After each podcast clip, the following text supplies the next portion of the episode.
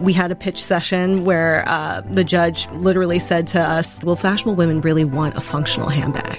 Yeah, Was the one he, he said to. actually said, Do fashionable girls care about being organized? Which is kind of like saying, Can a pretty girl actually be smart? From ABC, it's No Limits. I'm Rebecca Jarvis, and each week we're talking to the most bold and influential women playing at the top of their game, trying to demystify success and what it really takes to get there, and all the trade offs.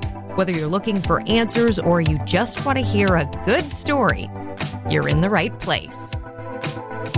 On today's episode, we have the story of three friends who came together to create the cult favorite handbag company, Dagne Dover.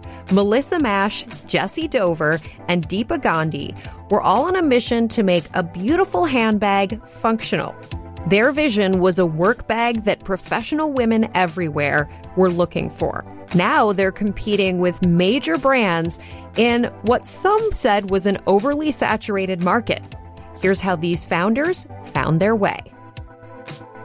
Okay, ladies, welcome to No Limits. It's great to have you here with us. Thanks for you. having us. We're So- so, excited to be here. I'm so excited. I have to give a shout out to my friend Nina Prasad Murphy, who originally called my attention to Dagne Dover. And I was saying, as all of you walked in, you know, when somebody mentions something to you and then you see it everywhere. Mm-hmm. So let's talk about the start and how the three of you come together. So we have with us Melissa Mash, who's the CEO, Jessy Dover, who's the Chief Creative Officer, and Deepa Gandhi, who is the Chief Operations Officer. So let's go back to the beginning. How does Dagne Dover get its start? Sure. So, um, I, I used to work at Coach for a long time, and in my last role there, I was in charge of turning around the Coach brand in uh, the first European location. So it was Heathrow Terminal 5, British Airways exclusive terminal, and there was this tiny Coach store. There was Dior, Prada, Gucci, a bunch of other brands, but every day people would come in and they would talk about their handbag problems. That they were looking for a bag where they could have a laptop and a water bottle and they wouldn't have to worry about ruining a $1,500 computer and so on. so, you know, after hearing that story so many times about people's keys scratching their laptop and never being able to find their wallet and stuff like that, um, I saw that there was a huge opportunity for a new brand that was di- digitally native, that was well priced, performance oriented in terms of being awesome aesthetic, but also a ton of really organized, thoughtful pockets. And then uh, started putting together the founding team the next year. The two of you, Deepa and Melissa, meet at Wharton in business school. Actually, we go back way back. So Even we're, farther We're on year 11 story. in our friendship. um But who's keeping track? but no, you know, you know, it's it's it's my other marriage, and we met actually in 2007 when I had recently graduated from undergrad. You know, moved to New York, was working in finance, and um, made a lot of new friends. And Melissa was one of them, and she was working at Coach at the time, and it was 2007, and then 2008. Markets were crumbling. Financial crisis. I was working at Lehman Brothers on Oh, the trading floor, and I was like, I this is not what I want to do with my life. And at that time, Melissa was one of the people I was talking to about working in retail. I was like, I love the industry. This is something I'm really passionate about, but what does a finance girl do in fashion? And Melissa said, I'm going to dinner with a friend who works at Club Monaco. Would you like to join? I said, sure. Three weeks later, I had a job. My entire career path changed. And since then, we've always been close. The next big juncture in my life was going to Wharton, and she was the year above me. And when I was interviewing, I stayed with her, as you do with your good friends.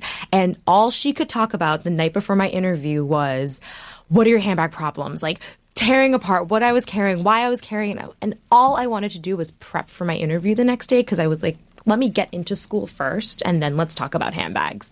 Um, ended up getting in and she was still obsessed with handbags when I got there. And what's really cool about having known each other for a while and having worked in the industry was we balanced each other out when it came to what we could do and bring to the table with Dagne. So I went to the first focus group that she was hosting, and that night I called her and I said, Mel, I'm in. I had another idea that I was going to work on. I was like, let's scrap that. Let's fix handbag What was the other idea?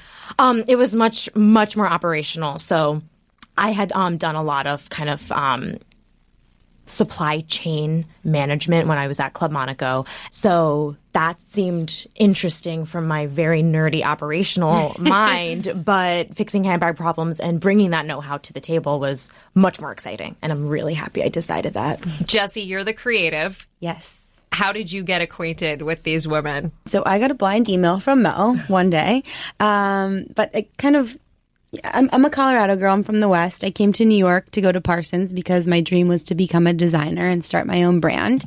Um, I graduated Parsons. Um, actually, my senior year, I won a accessories design award at Coach, and that kind of was my. Um, I don't know, it catapulted me into handbags and accessories. And I was like, wow, this is something I'm good at. I'm really passionate about it. Um, and I was really excited at the time about, about being able to see a company that to me, I mean, a retail company that I hadn't seen before be super successful and a really great place to work. And I was like, I want to build something like this.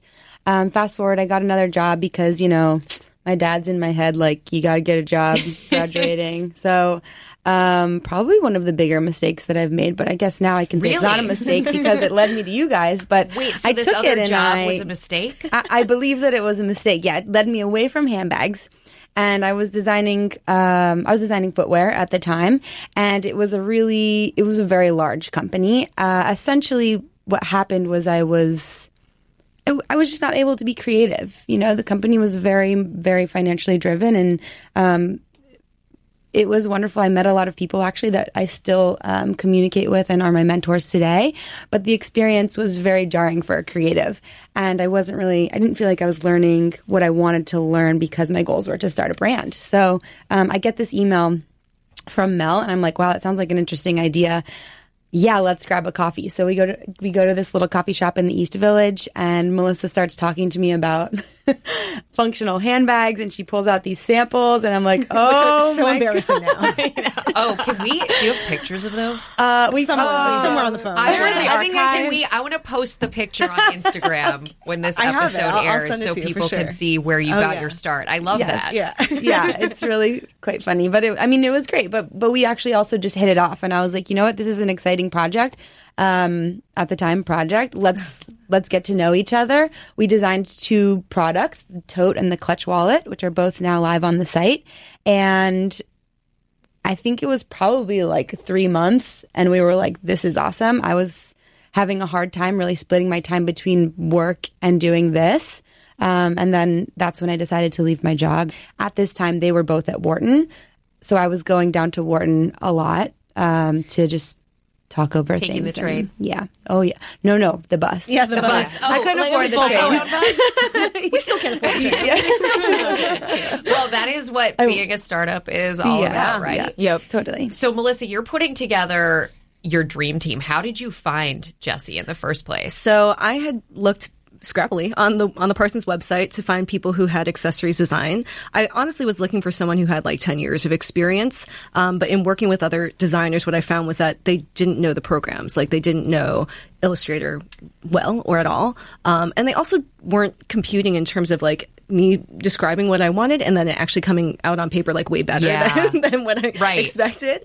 Um, so when I first started working with Jessy on a freelance basis, her stuff was just like, I mean, beyond you know anything that I could have ever described. It was like, yes, you totally get it. We're on the same page, and and this is gonna this is gonna be awesome. So um, yeah, so we invited Jessy down, and we were all going to work on it together at Wharton, and it was actually a group of five of us women.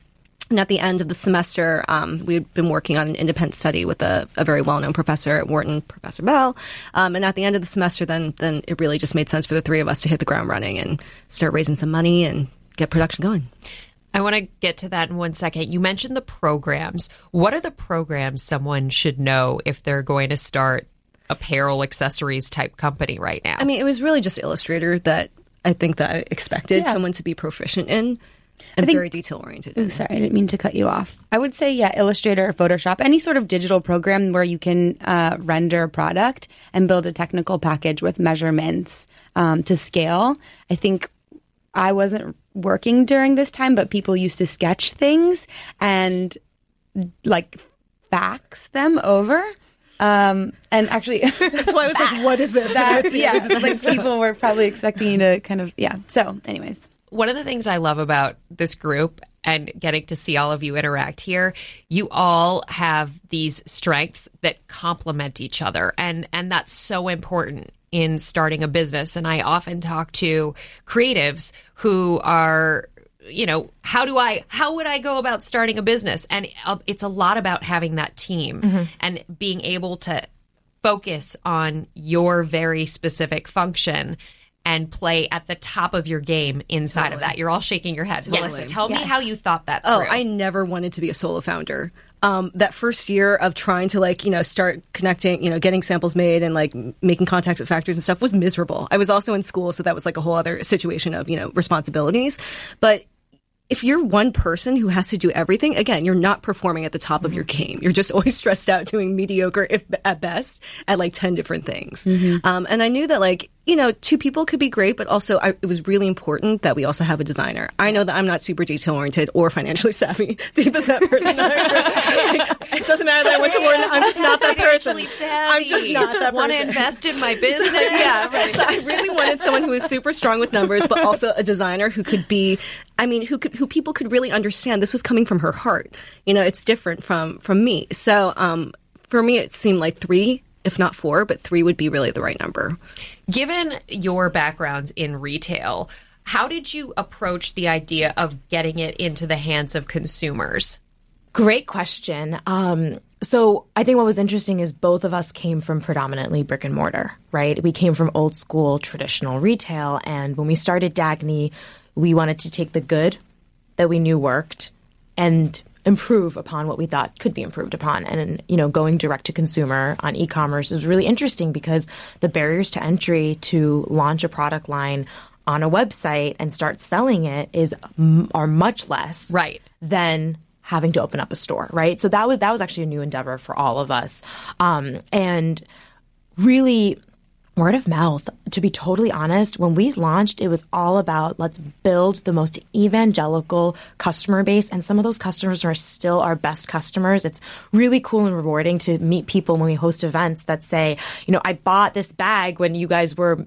You know, doing your pre-sale in 2013, and It's that like knowing an artist before the like. I was Yeah. at the Kanye shows in Chicago before he was Kanye West, which is true by the way. very cool. um, and so yeah, so word of mouth. And so what we actually did was when we fir- before we even launched the product line, we were scientific about figuring out what were the pieces of functionality and what were the features that were extremely important to our end user, right? So we had I'd identified, you know, this kind of call it post college all the way up to probably 45 year old woman, generally a working professional at that time was really what we were focusing on.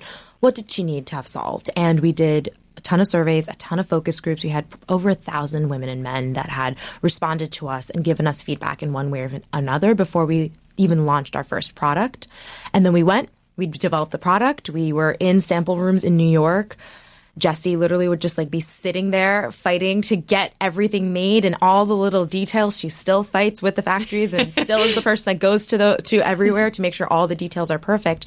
So then when we launched our first pre-sale in 2013, we had a thousand customers, right? We had ended up, that ended up building, right? So we had these people that felt that they had been part of our story. They helped mm-hmm. us get to that product. They were invested. Yep. They were so invested and they were like, these women listen to us. Like we filled out the survey. We said, I would like a place for my laptop. I would love a place for my water bottle holder. I always lose my keys. I often leave my door unlocked in my New York City apartment because I can't find my keys, which is probably not safe, but I do it anyways. And now she's figured out a way for me to lock my doors and find my keys, right? And so these were our first customers and then they just started telling everybody. And along the way word of mouth has continued to always be our number one acquisition channel. Obviously at this point we're we have a very robust advertising mix but word of mouth is still number one. You know when we launch a new product generally we see this amazing surge of repeat customers come through. Our loyal customers they're like you did something new. We have a new product launch soon. We always do. And um and they they are excited. And then about three to four weeks later, we see another surge of new customers come through. And really what that is, is people grab, getting a new backpack, getting a new tote, taking it to work, going on a trip and telling their people. And everything we do is built around our community to this day because we wouldn't have gotten here if we didn't have those first thousand survey respondents and we wouldn't get here if we didn't have our customers. And it's just, it's really cool because they're the most important thing. And I think that's something having come from traditional retail, we knew like, servicing your customer and making your customer the center of a lot of your decision making and building a two-way dialogue with them was extremely important. Financing. So you decided not to do the venture capital route. Yep. What was the thinking there? All right, stay tuned for more No Limits after a quick word from our sponsor. Brought to you by Indeed. Used by over 3 million businesses for hiring. where business owners and HR professionals can post job openings with screener questions, then sort, review, and communicate with candidates from an online dashboard. Learn more at Indeed.com/slash hire. There's a lot coming at you right now turmoil, tweets, an insane amount of chatter.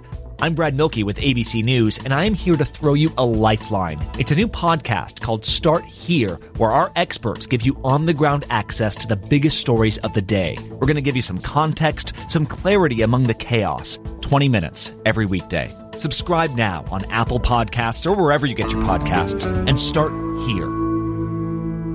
So you decided not to do the venture capital route. Yep. What was the thinking there? We're building a brand at the end of the day. We're building a brand that has a really strong creative, creative, artistic force behind it, right? Our founding team is very well balanced in that sense. And when you do that and you want to build a product first, customer first brand, you need to be able to make the right decisions for the product or for the customer versus just hitting growth numbers because you have investors that have their own LPs that are, you know, saying, well, we need to see all of the portfolio companies grow three times year over year. And sometimes that's not the right decision. For us, we have a very robust supply chain. Product development is a very long process. Jessy can talk about that. Sometimes a launch can be, you know, six months out or it might need to be 18 months out and not being beholden to a set of investors that are purely focused on the financials and are pushing you to hit growth numbers by buying customers. We want to protect really this balance that we have between the creative and the business side and by finding more patient capital that has you know a longer term horizon and perspective and don't have set metrics that they need to hit every quarter every year. We've had situations where if we'd had venture capital money we would have probably had to have made the wrong decision for the long term of the brand. And i can't guarantee that the business would be where it is today if we'd had that type of financing earlier. Yeah, it's interesting. We had um, Sophia Amoruso, who created Nasty Gal, and we talked a lot about this idea of the venture capital funding pushing her business in a direction that was basically they pushed her to grow too fast. Mm-hmm. So, with patient capital, in quotation marks, Melissa, is that friends and family then? A large portion of it was friends and family, but it really is people who have a certain mindset where this is not a three year game. This could be a 10 year game. This is someone who they're investing in us as entrepreneurs that whatever happens, we're going to figure it out. And they know not to sweat the small stuff. They know that there will be hiccups and to not freak out over it. So um, it's really people of a certain mindset. Um, some of them are small, you know, investors, maybe putting in 50K. Some people are, are larger. Um, but, you know, it can be a fund, it can be um, a family office, it can be otherwise.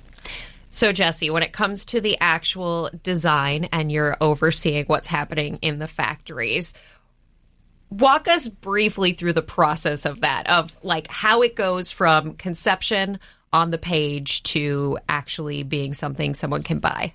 Sure, sure. Um, well, so handbags are very different from apparel. I like to always say that first. Uh, but usually it takes, it's about a 12 month cycle from when we ideate a product to when it goes on sale on the website. What percentage of the ideas that you do actually get made into products? That's a great question. I would say probably around 80 to 90%. Wow. we actually have a really high Yeah. development into production Yeah. ratio To, to Deepa's and Melissa's point earlier, friendly capital, patient capital, having people that understand that we want to launch the right products. We want to do the proper research. We want to make sure that we test, that we're comfortable with the way that it looks and the way that it functions. We can launch, we can take, not take our time, but we take the time necessary to create every product. So we're not sitting in a room, okay, we have 24 hours to come up with as many products as we can to launch next season. It's more, okay, let's sit back. What do we see people need? What do we need? How can we survey them and talk to them and figure out what things that they want and then create a product around what their needs are. Do you have a vision board or something like that that you work with?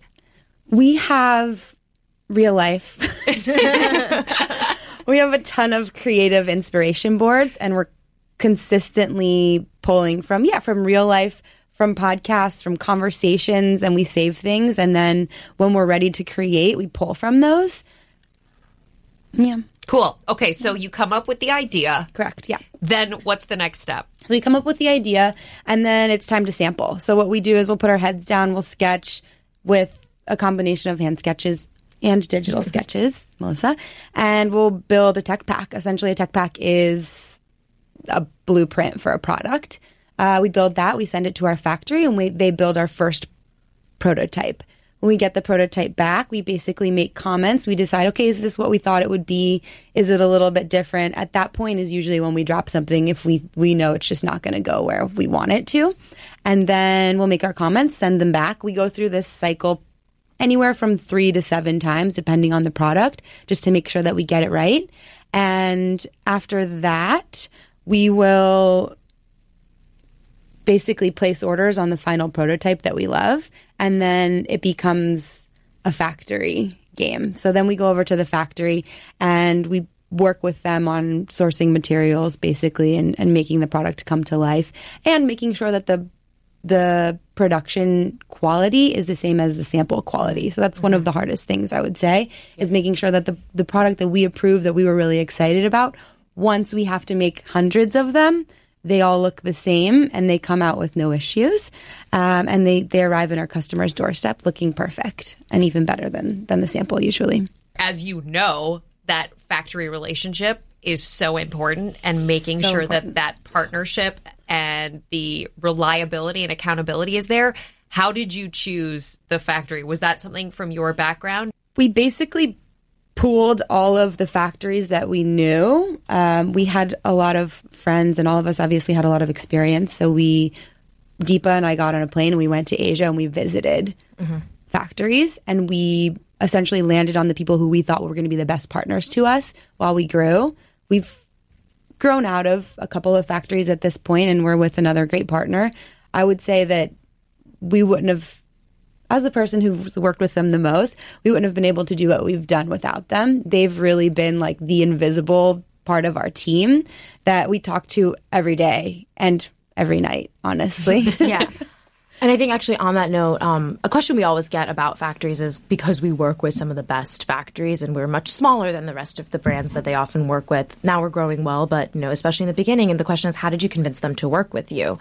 And what I always say, what we always say is we treated them like investors, right? We had we went in, we pitched what the vision was, what our goals were, what our backgrounds were, showed you know early results from surveys. You know, re- for the first factory, it was really really all the, we've surveyed all these people.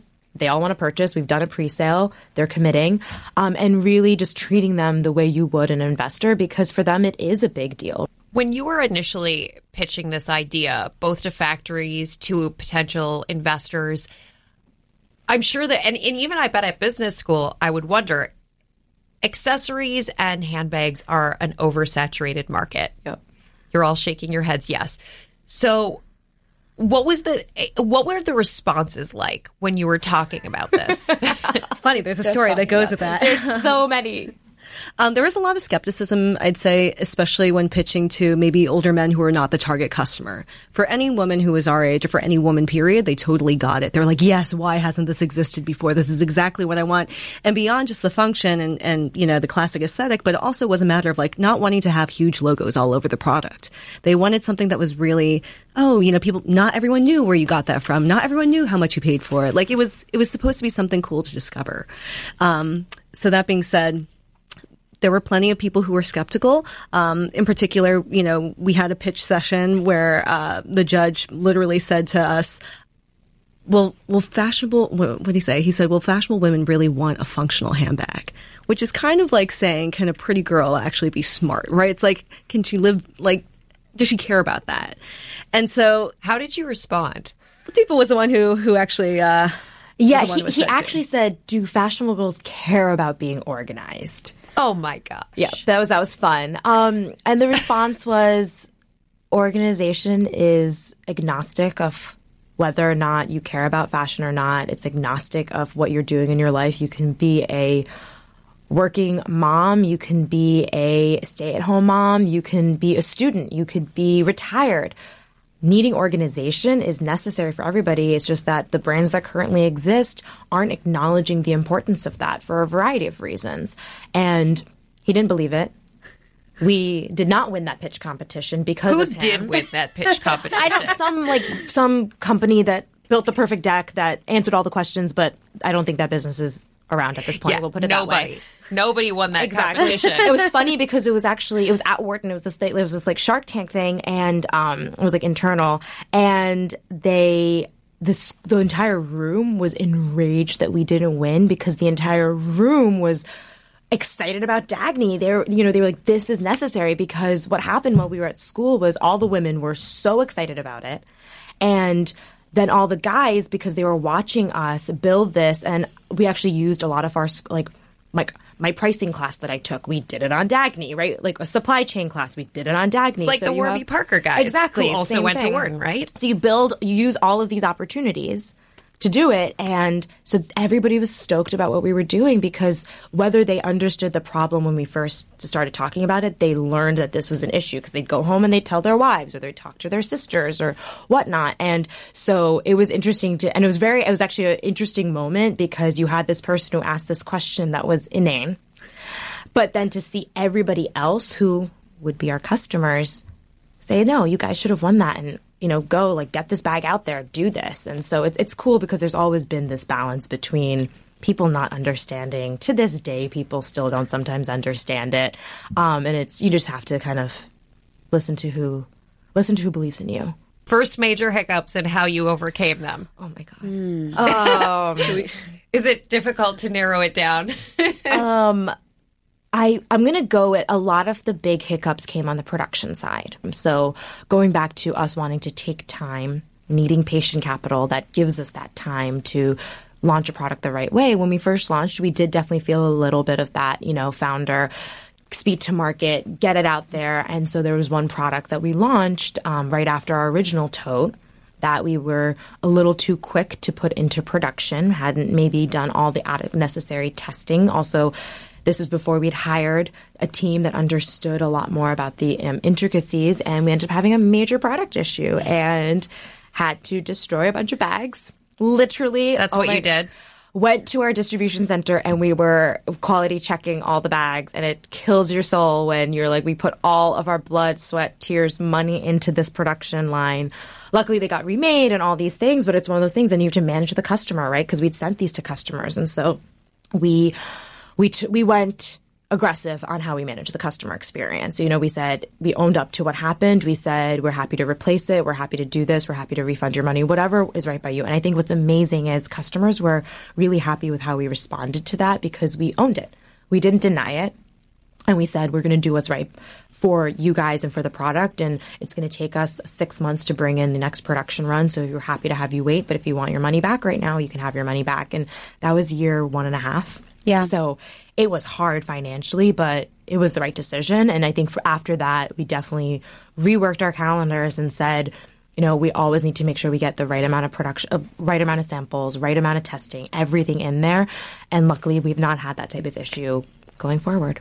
And to Deepa's point, I think the communication with our customers, we really treat them like our friends. And what we've learned is that we're if we're really honest with them and we tell them what's going on, they're they're really willing to talk back to us and to give us their honest opinions.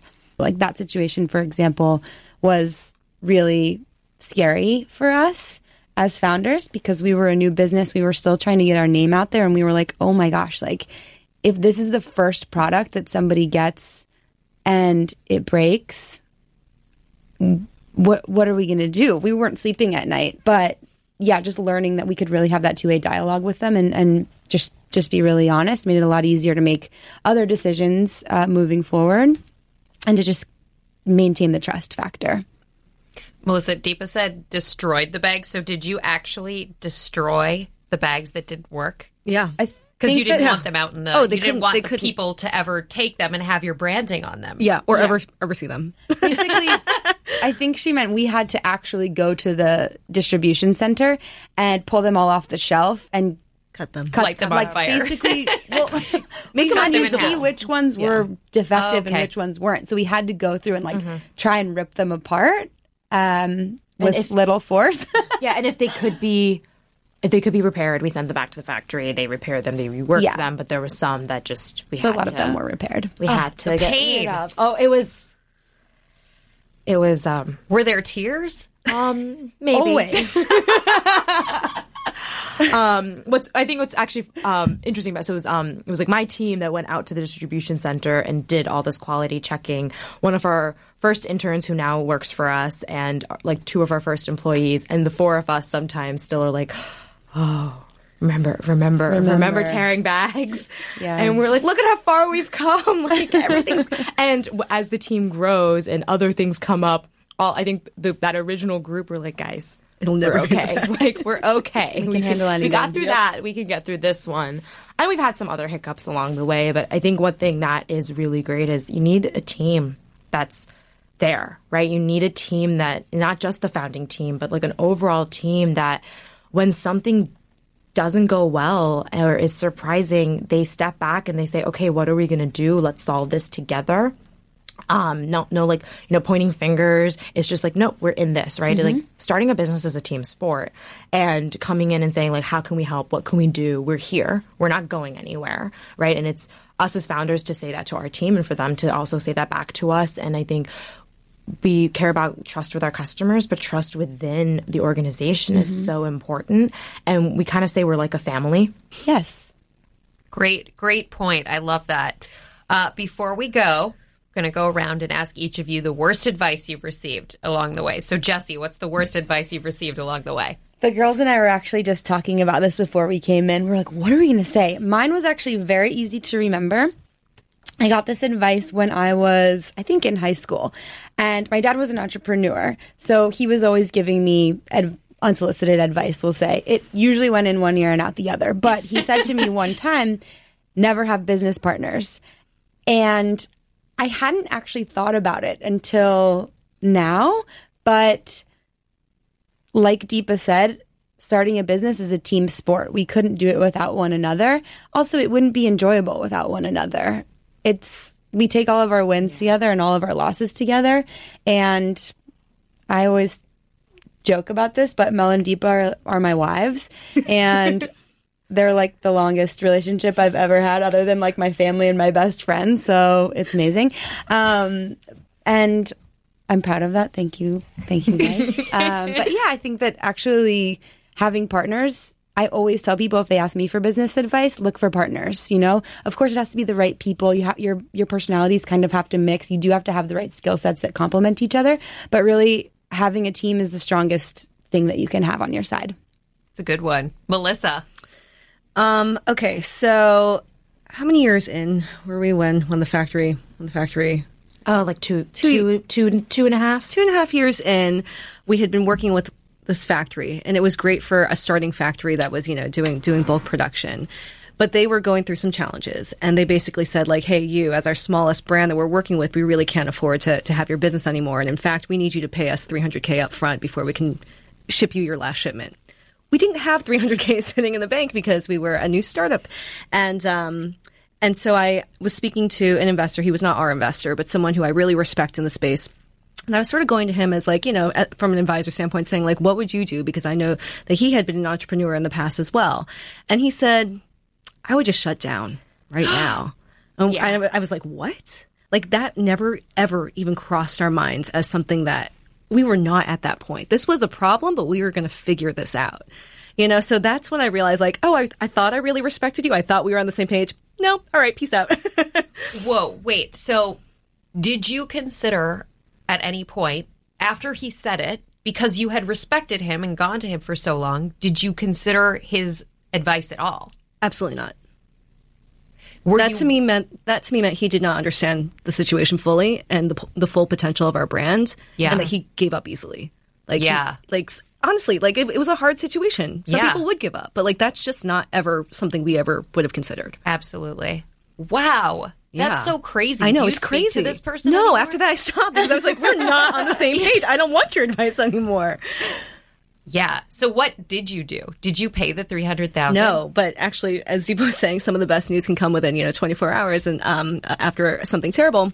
We approached one of our investors, and he was actually our. fir- We call him our number one rando. Um, he was our, he was our number one. he's gonna love this shout out. I know, he's gonna love Is listening. to he, when you say number one rando, is that because he just is a random investor? He who is our first non friends and family investor who invested in us in our in our seed round. It found And us so- on this like um this platform. Seed Like, Invest. oh yeah, Seed Invest, this platform for angel investors. Yeah, and at a Perfect. Starbucks And we in the just- middle of Midtown. We just really clicked. He was just a nice guy. He was really just what we what we needed. Someone who really understood. Someone with money who wanted to help. yeah. It's not- I mean, it's not even like he, you know, it's not like he was like doling out like millions or anything. Small check, but the but the idea is the intent, right? And the and the forgiveness, I'd say, or or someone who has the right mentality to be there and stick it out with you. He had never done something like this. We were like, we need a three hundred thousand dollar loan, and he was like, okay, all right. Um, and he's like, when would it get paid back? We're like, maybe two years or something. And he's like, okay, and. Basically, he gave it to us. Within a, within a couple weeks, we had the deal done, and we were able to pay the factory and move on. And he's, I mean, he's still one of our biggest champions. We love him, of course, send him lots of product all the time. but you know, it's those types of relationships that make or break a situation of, okay, this is going to be something that some investors could freak out at, especially as Deepa mentioned, like VC investors could be like, oh, what is this? Like, no, forget it. I'm, you're not going to get any of my attention anymore versus being like, okay, let's figure this out, move on and have a great year. Such a great story. Deepa.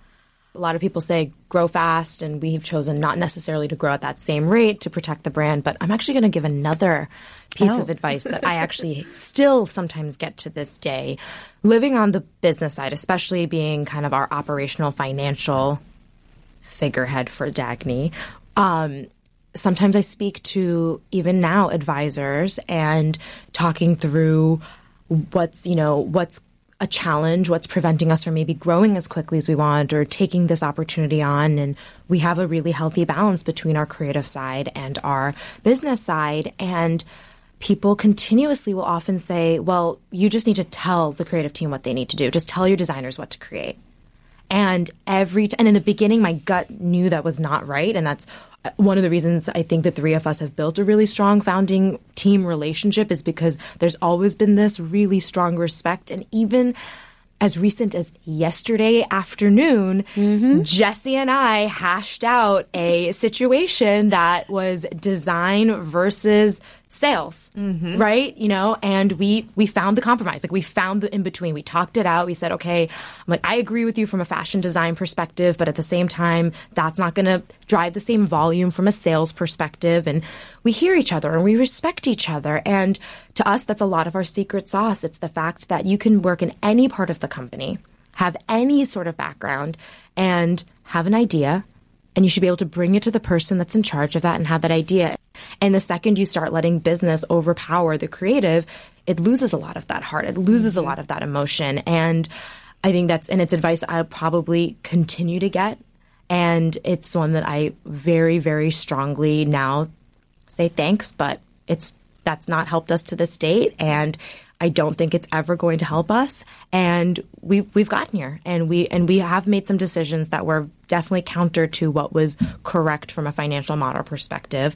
But that's not correct, right? What's correct is what's going to make this product great. What's gonna what's gonna get people really excited. What's going to get the brand awareness that much stronger versus just thinking about margin and like dollars.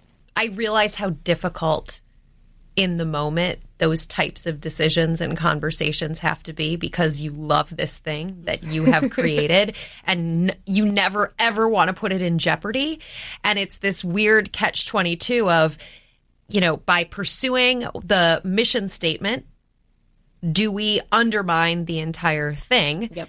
i do think that at this moment in time business has really shifted in that the old school way of doing things was, you know, essentially like cost cut, make it as cheaply as you can. Yep. And that worked for a long time, but that's not really what's working anymore. It's more of these micro communities mm-hmm. and mm-hmm. ideas that pop up and become incredibly popular. And I guess for me, and this is a longer conversation, we can do it hopefully another time as another podcast, but what I always wonder is sort of what is the 2.0? Because you see it now in companies like Dagne Dover, where you have this like fervent following of people who love what you're doing and you're staying true to it. But eventually, and even now you're having the scale conversation, I'm sure. Yeah. Yeah. We, I, think just the key is not to be overexposed, right? Like there are tons of brands who I think pursue every opportunity that comes their way to grow big fast and be everywhere and be a, be a household name within, you know, two, three years. That's never been our game plan and that's not what we believe will be long term success. So it really is slow and steady. It really is making sure that we are, um, yeah, just not rushing into anything prematurely. Life is long. Yeah, and making sure that we do what we do best. You know, we keep our eye on the prize. We know what we're good at. We know what we believe in, and we don't get distracted by all of the noise that's around us because there is a lot of noise, we'll say. There's so much noise. So much. Thanks to all of you. Thanks for you. coming. Thank This you. is so much this is fun. so fun. This was really, we were so Yes. excited to come. This is great. I'm so happy you did come, and it was a really great conversation. And I can tell you three have a lot of fun together.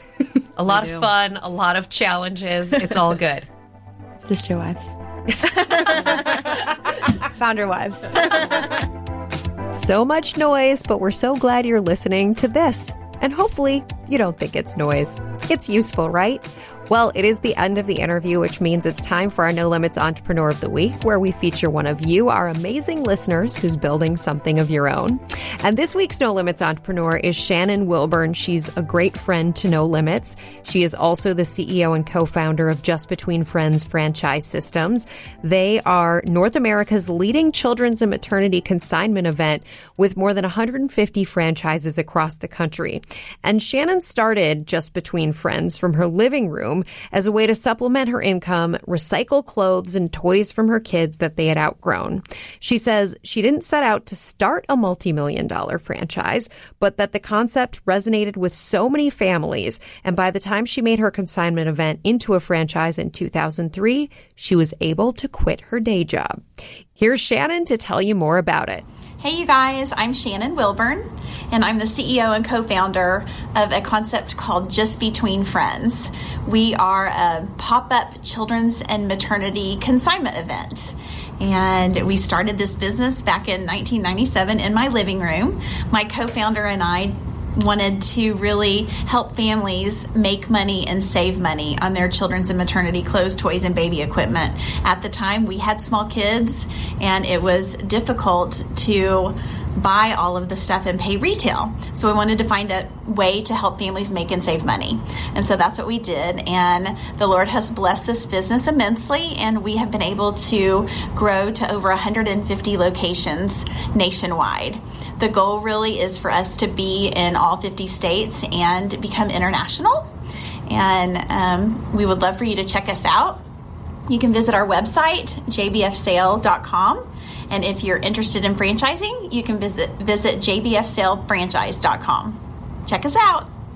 Congratulations, Shannon.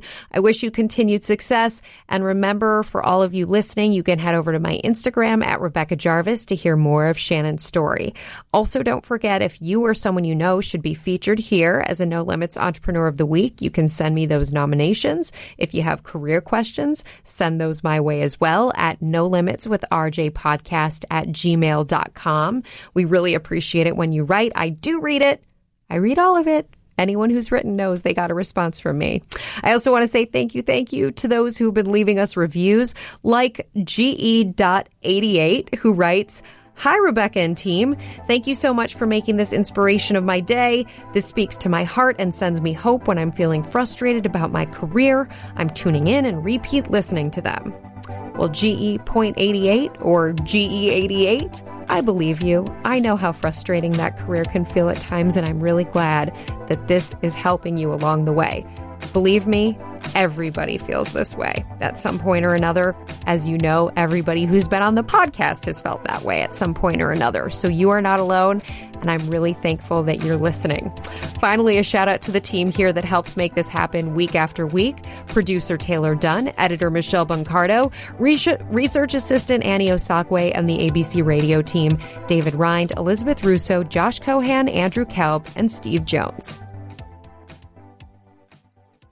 Hey, I'm Andy Mitchell, a New York Times bestselling author. And I'm Sabrina Kohlberg, a morning television producer. We're moms of toddlers and best friends of 20 years. And we both love to talk about being parents, yes, but also pop culture. So we're combining our two interests by talking to celebrities, writers, and fellow scholars of TV and movies. Cinema, really. About what we all can learn from the fictional moms we love to watch. From ABC Audio and Good Morning America, Pop Culture Moms is out now wherever you listen to podcasts.